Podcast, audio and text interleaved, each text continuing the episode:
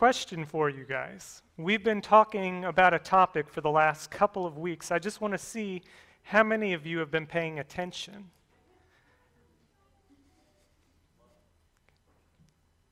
Love. What chapter in the Bible talks about love? Thank you. 1 Corinthians 13. And we've had some powerful uh, presentations the last couple weeks. Um, Pastor Dukamis, two weeks ago, shared with about the vitality of having love as part of our witness. And without it, we don't really have anything. Last week, Pastor Chris gave us a clear picture of what love is, what it looks like in practicality, and what it doesn't look like.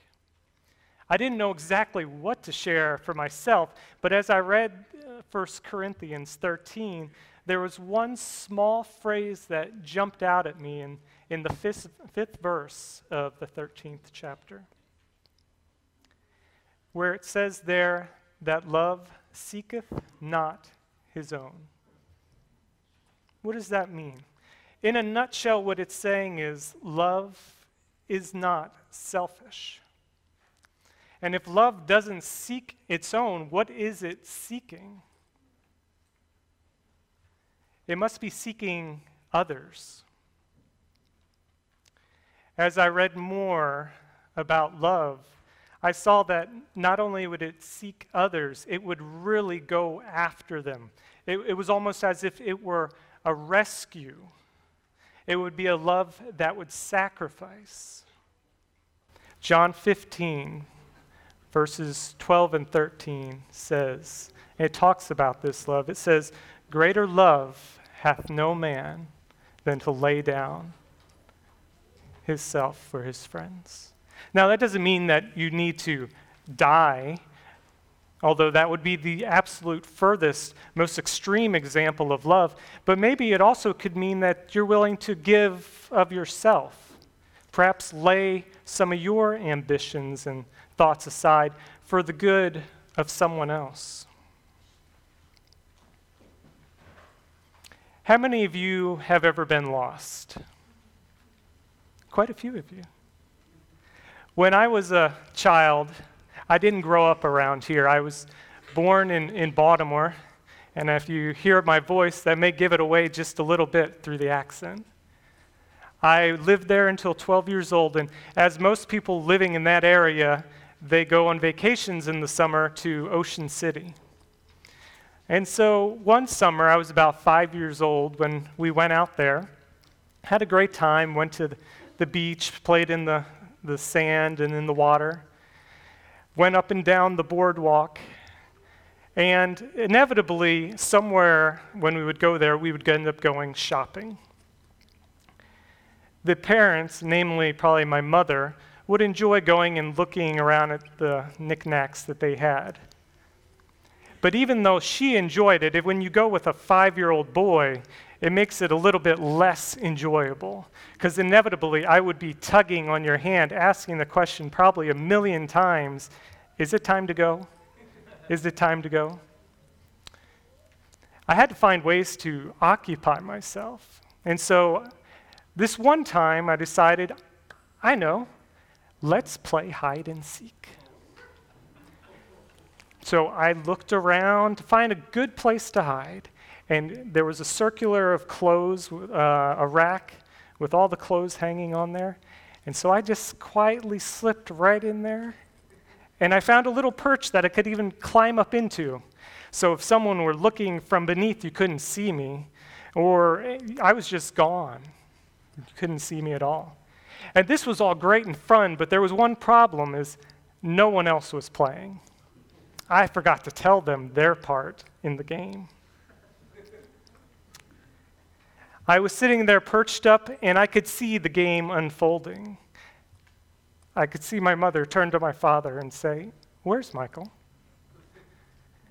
Slowly, there was anxiety that went to concern as they began to search close to there. And when they realized they couldn't find me, their search radius grew. Finally, they went to the door, look up and down, up and down the street. They could not find me. I was doing a really good job. As the game pursued, they decided they need a little help. So they went and talked to the manager of the store. He became involved. I was doing really, really good. It wasn't long before I heard another noise, though. I heard footsteps, and these were a foreboding for, uh, footsteps. You could tell it almost had an ominous sound to it. The title of my sermon this morning is 1% Search and Rescue. I have a couple questions. Um, I want to get you all involved. So I have three different questions. The first one is going to be for the young ones. I know we have a, we're blessed with a lot of young kids. 1% is basically a word, it means one in a hundred. So if I had a $100 bill, this is for the young kids, and I said, What is one in those hundred? How much would I have? How much? One dollar. Good job, guys. All right. So, my next age group, this one's a little bit harder because we're dealing with a uh, smaller figure. This one will be our college young adult age. If I had a dollar and I were to ask you, what is 1% of that? What would that be? A penny. Not a very big figure, but significant, just the same as we'll find out. And for our older folks, I have to ask you this. Do you remember the last time that a penny was able to buy you anything? I think you're going to have to think back quite a ways. I remember when I was a kid, about 35 to 40 years ago, I was a young boy, we had a gumball machine. And it would take pennies. And so when you put your penny in, you could turn the crank and you would get a piece of gum. The only thing is, really, that was an outdated thing because 35 years ago, a penny wouldn't even really buy you a piece of gum. See, this was an antique gumball machine. So maybe it would be about 50 to 60 years ago that a penny could buy you something. 1%. It's not a lot. This summer, we had the privilege of going to the Museum of American History in Washington, D.C., and they had a special exhibit on the penny. Should it be kept, it said. There's two groups out there. One group who their sole purpose is to get rid of the penny. Another group, they want to keep the penny. And so it displayed there the reasons for keeping or getting rid of the penny. The first group who wanted to retire the penny, they said that the penny is practically worthless in itself. If you want to make a penny, it costs about 1.7 cents just to make one penny. So if we were to make $100,000 worth of pennies, it would cost $170,000. Doesn't seem like a very good investment. So, why, if this thing is so worthless, would you ever want to keep it? Well, the group that wants to keep it argue that if we get rid of it, we're going to have issues with inflation. You see, when you go to pay your bill and it comes to $17.46, they're not going to round down the bill. They're going to say you pay $17.50.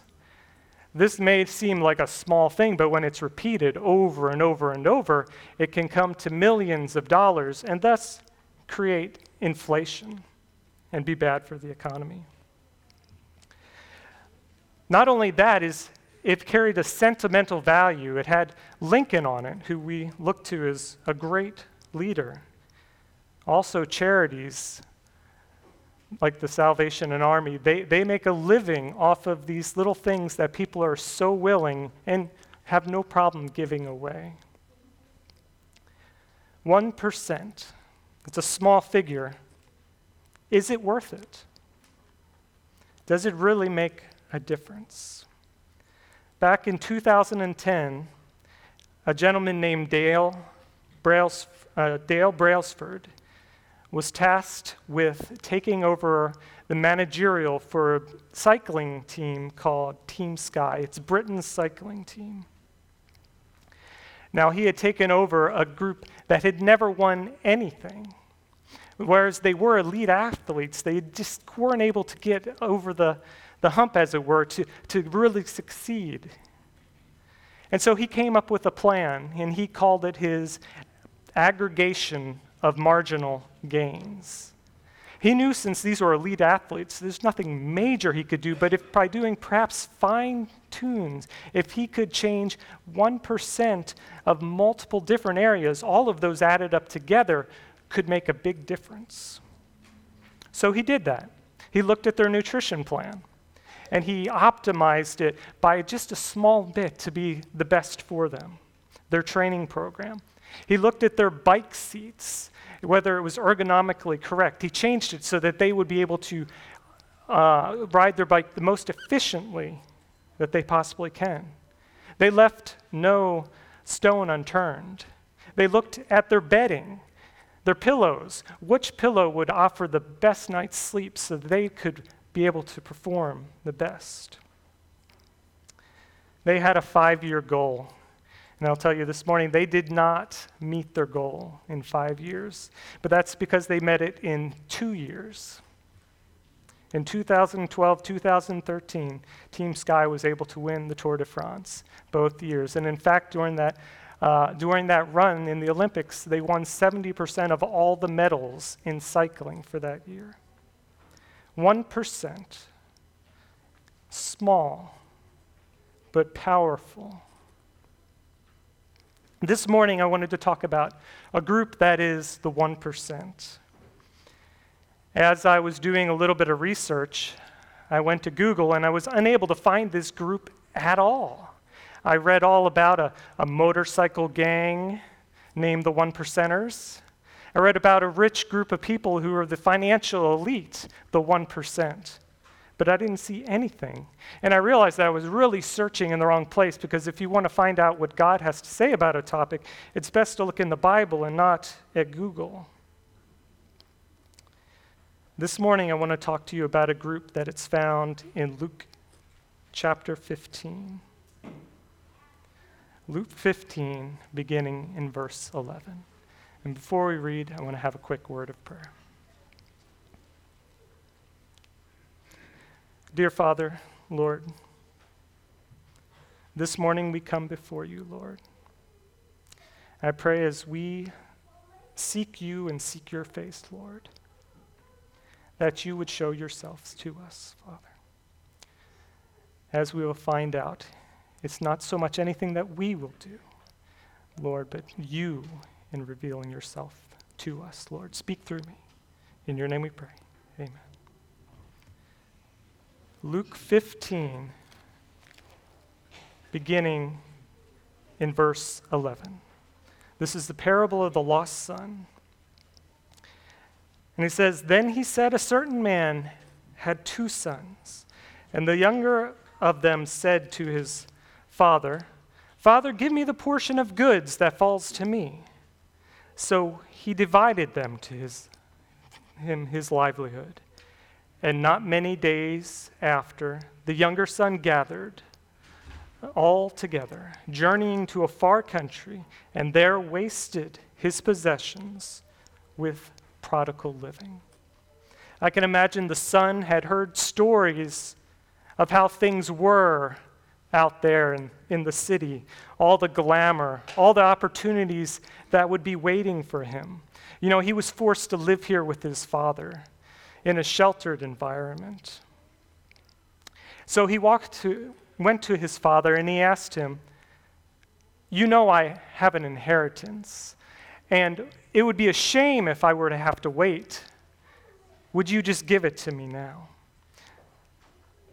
The father probably voiced some concern and, as fathers do, had some fatherly advice, some wisdom for him.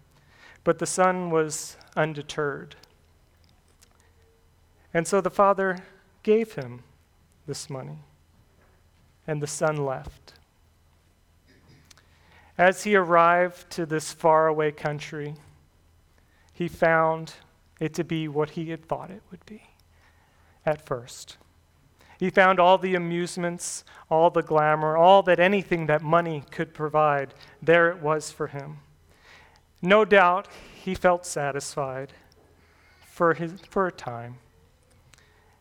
And then the Bible says he spent his money on prodigal living, or in some translations, extravagant living. In verse 14, but when he had spent all, there arose a severe famine in that land, and he began to be in want. His money was gone. With his money being gone, his friends had left. Forced, because of hunger, to find a job to simply feed his stomach. He was working with pigs, which for a young Jewish man was probably an absolute abomination. They didn't even want to get close to these dirty objects. This young man who felt that his liberty had been restricted, he was seeking freedom, suddenly finds himself in bondage. He had sought a fortune, and now he was impoverished. Forsaken by his friends, all that enticement, everything had disappeared. His dream had turned into a nightmare. He learned the truth that to live without God is waste. And as he began to sit there, hungry and dirty, he realized how much better it was with his father. There's another half of the story that we don't often hear about. The other half of the story is the father. See, the father never forgot, and from the moment that his son left, his heart was aching, longing for his son uh, to return. There was a constant concern for his safety. There was a sadness, an emptiness inside. While his son was gone, there was absolutely no rest for the father. He was constantly searching and watching. Verse 20 and he arose and came to his father. But when he was still a great way off, his father saw him and had compassion, and ran and fell on his neck and kissed him. As you read it in the story, it doesn't say that the father waited for the son to come all the way to the door, thinking, well, there he is. I told him he shouldn't have gone. I've thought to myself, maybe I would react that way. Maybe I would be a little hurt that he didn't respect my advice when he left. But it doesn't say that. It says that the father ran as soon as he saw from a great distance. He recognized his son and he ran to him. There was the son, dirty, torn clothes, and he embraced him. I've often thought that the turning point of the story was when the son was sitting there in the pigsty and he realizing how much better it was at home. He, here he is, he had hit rock bottom. He was lost. Was it here, the pivotal point of the story, and it was his uh, choice to come home? Was it his journey on the way home? No, I would like to submit to you this morning that that was not the important part. The important part was that the Father was willing to embrace him. The Father, because of his great love, had taken him back. You see, if, if we decide in ourselves to turn and come back to Jesus, that really doesn't mean anything. There's nothing that we can do to return, but it's all in the Father's hands as He accepts us back and He embraces us. His mercy, His love. Before the Father put His robe on His Son, before He got all cleaned up, He embraced Him as He was, dirty with pig slop on him, torn clothes, the results of sin all over him. He loved him. Verse 21. And the son said, Father, I have sinned against heaven and in your sight, and am no longer worthy to be called your son. See, the son had a plan. He said, I know I'm not worthy to be your son anymore. Just make me a servant. That, that will be better than what I have. He didn't think that he deserved it. Thank God, God had a plan as well. And his plan was better. See, none of us deserve to be saved. None of us deserve God's attention. But he gives it to us because his great love for us. Another story, Luke 15, verse 8, the parable of the lost coin. It says there, Or what woman having ten silver coins, if she loses one coin, does not light a lamp, sweep the house, and search carefully until she finds it? And when she has found it, she calls her friends and neighbors together, saying, Rejoice with me, for I have found the piece which I lost. Here we see a picture of a coin lost in a house, lost while in the very presence of the owner, and a coin that is absolutely unaware that it is lost. Back to my story. There I lay, or I sit in the middle of that circular of clothes. There I was amongst my family, not having a clue in the world that I was really lost. I was enjoying my time while others were searching for me. I heard footsteps coming up, and I could see boots coming closer and walking past where I was. And inside those boots was a police officer. He was invited to play this game. Wait a second, I didn't invite him to play this game. It became apparent to me that this game had gotten out of control. So I gave myself up. I stepped out from the circular of clothes to a stern look from a police officer. but, but a look of exuberance, of, of happiness, of tears from a mother who is, who is just happy to have their son back. We had the lost son. He was lost. He had ran away. The coin was lost at home. The son had run away from the father. The coin was there right beside them. The son knew that it, or the, the prodigal son knew that he was lost. The coin didn't know. But Christ still seeks for both of them. Is it possible that even here in this church, we could have lost coins. Even in the midst of the owner. The good news is that Christ still sweeps, he still right, uh, lights a lamp, and he's still searching. Last story Luke 15 4. In verse 4, it says, What man of you, having a hundred sheep, if he loses one, does not leave the 99 in the wilderness and go after the one which is lost until he finds it? And when he has found it, he lays it on his shoulder, rejoicing. You know, sheep have a pretty easy job. They only have one job. What is that? Grow wool. That's, I wasn't anticipating that. They follow the shepherd. That is their job. They follow. But every now and then, those sheep get wandering eyes as they see the enticements of perhaps a green, grassy field. They get distracted and they go astray.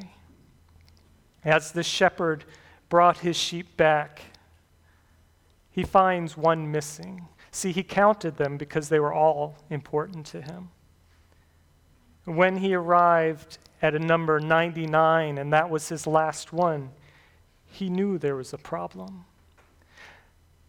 The shepherd didn't say, This is just too much trouble. You know, we can wait. We'll see if this one finds its way back, and if so, I'll have him, because I've got 99, and that's good enough. He didn't say that. But instead, the Bible says that immediately the shepherd goes in search.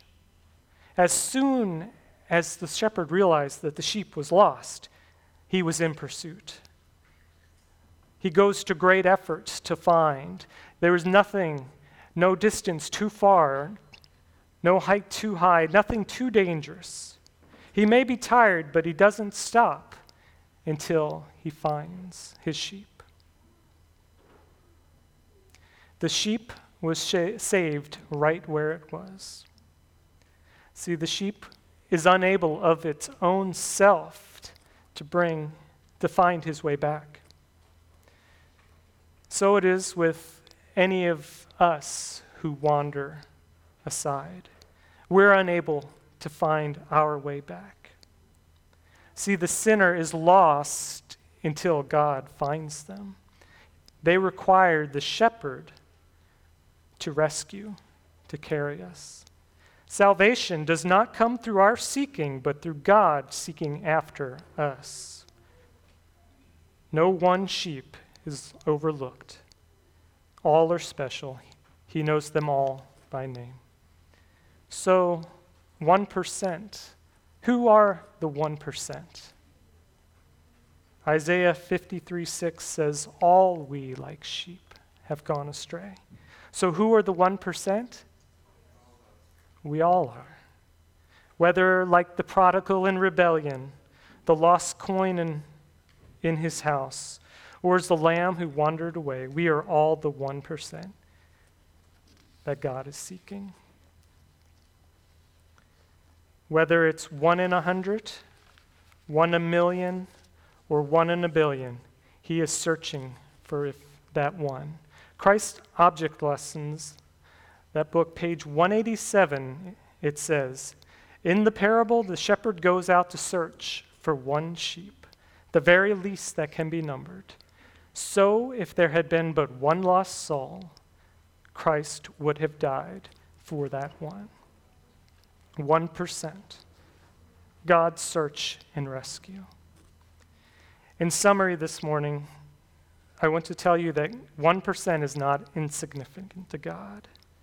It may seem small, but it makes a difference to Him. God spent, spared no resource or expense in pursuing his children.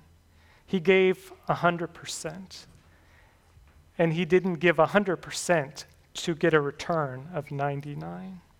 Without that one, he would not be complete. Originally, at the beginning, when you see the, uh, the Garden of Eden, everything was complete. He had 100%. But things went wrong and as he went about the garden and he asked, Adam, where are you? He had lost one. Now he knew where he was, but they were lost. And so it was right then, and even before then, that God put into effect the greatest rescue plan in history. And as one author uh, states it, it was a five step plan. See, God didn't want to leave his children lost and alone, so he came and lived with them in a tent. And when they moved to land that he had provided for them, he lived with them in a temple. When the time came, he came and he got his feet dirty so that he could clean theirs. He came and he loved them so he could teach them how to love.